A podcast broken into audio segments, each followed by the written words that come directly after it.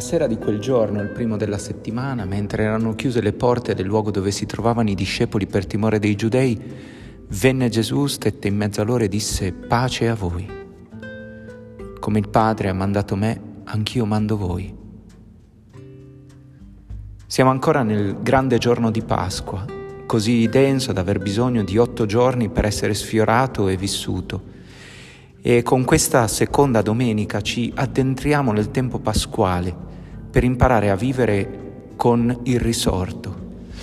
Alle volte infatti si ha come l'impressione che il giorno di Pasqua metta fine al cammino di preparazione compiuto in Quaresima, un po' così ci siamo preparati tanto, finalmente è arrivata la Pasqua e adesso stiamo tranquilli, come aver passato il traguardo, ora la gara è finita. In realtà non è così e basta pensare che se ci sono 40 giorni di Quaresima, ce ne sono 50 per la Pasqua. Allora mi piace immaginare questo tempo eh, in questo modo. Se la Quaresima è come il tempo di gestazione di una donna che sta aspettando il suo bimbo e il trido sono i giorni dolorosi e felicissimi eh, del parto e della nascita, così il tempo pasquale è il tempo nel quale eh, la famiglia dà spazio a questa nuova creatura e impara a vivere eh, assecondando i suoi bisogni, in ascolto delle sue necessità e in fondo abituandosi a vivere con lui. Ecco, Gesù risorto è proprio così, ci chiede di essere accolto dandogli spazio, la Quaresima, di farlo nascere nella nostra vita e in fondo ci chiede di imparare a vivere con Lui e dunque ci offre questi 50 giorni per, eh, perché le nostre comunità, le nostre famiglie, le nostre realtà imparino a vivere con Lui presente, Lui tra noi. E allora, le letture di queste domeniche sono esattamente delle eh, guide per poter imparare a vivere alla presenza del Signore risorto. E il brano di questa domenica, tratto dal quarto Evangelo, ci consegna una comunità chiusa, spaventata, consapevole del proprio fallimento nel corrispondere all'amore del Signore, morto, eh, in croce e abbandonato, lasciato solo, erano tutti fuggiti, c'era solo Giovanni insieme a Maria alle donne, gli altri erano tutti fuggiti per timore, per paura, per sgomento. E allora la comunità si raduna, ma a porte chiuse. Lei che aveva ricevuto il messaggio di andare nel mondo a raccontare l'amore, si trova ora chiusa per paura. Nell'amore non c'è timore, e quando c'è la paura significa che non ci si sente raggiunti da un amore, da un amore più forte. E in questa comunità Gesù viene e porta la pace, incredibile.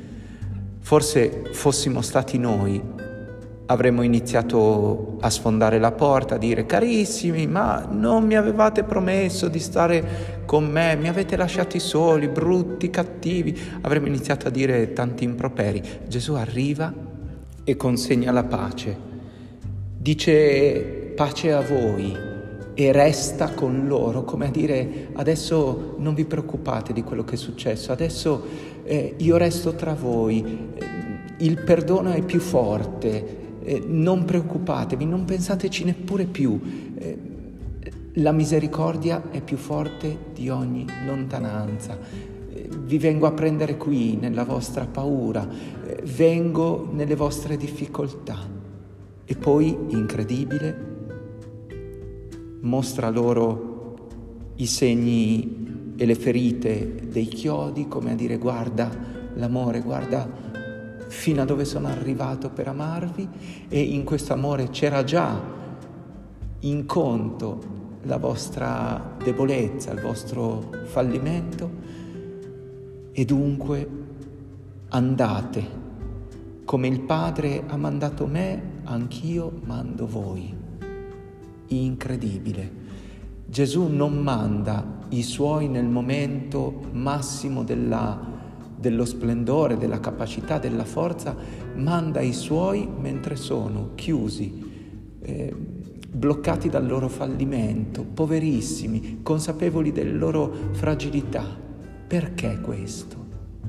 Perché vuole che la Chiesa sia povera tra i poveri, vuole che la Chiesa non sia arrogante, chieda permesso e possa dire non dall'alto delle sue capacità, ma dal basso delle sue ferite, guarda, se ha mandato me, se ha amato me che l'ho tradito, se ha amato me che l'ho rinnegato, può amare sicuramente te e lo ama e ti ama e ti ama più di me.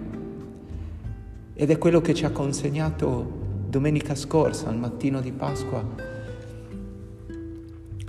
la signora Delva che abbiamo visitato dopo 40 anni di alcol, immersa nell'alcol, tanto che ci raccontava che non riusciva a tornare a casa da sola la sera, ma tutte le sere era accompagnata eh, dai vicini che la raccoglievano per strada e la portavano a peso sul suo letto, ci diceva con i suoi occhi forti, il Signore mi ha incontrato e mi ha fatto testimone. E con eh, fare deciso quasi ci sfidava a dire, oh, ma la prendete sul serio la Pasqua? Guardate che la Pasqua è una cosa, è una cosa forte, a me ha, stravolto la vita. Perché non può farlo anche con voi? E quasi per associazione di idee ricordo Don Oreste Benzi, questo santo della carità, che eh, incontrando noi giovani tutte le volte ci diceva porca la miseria vi venga una voglia matta di amare e, e, ce lo raccontava con i suoi occhioni certi della risurrezione.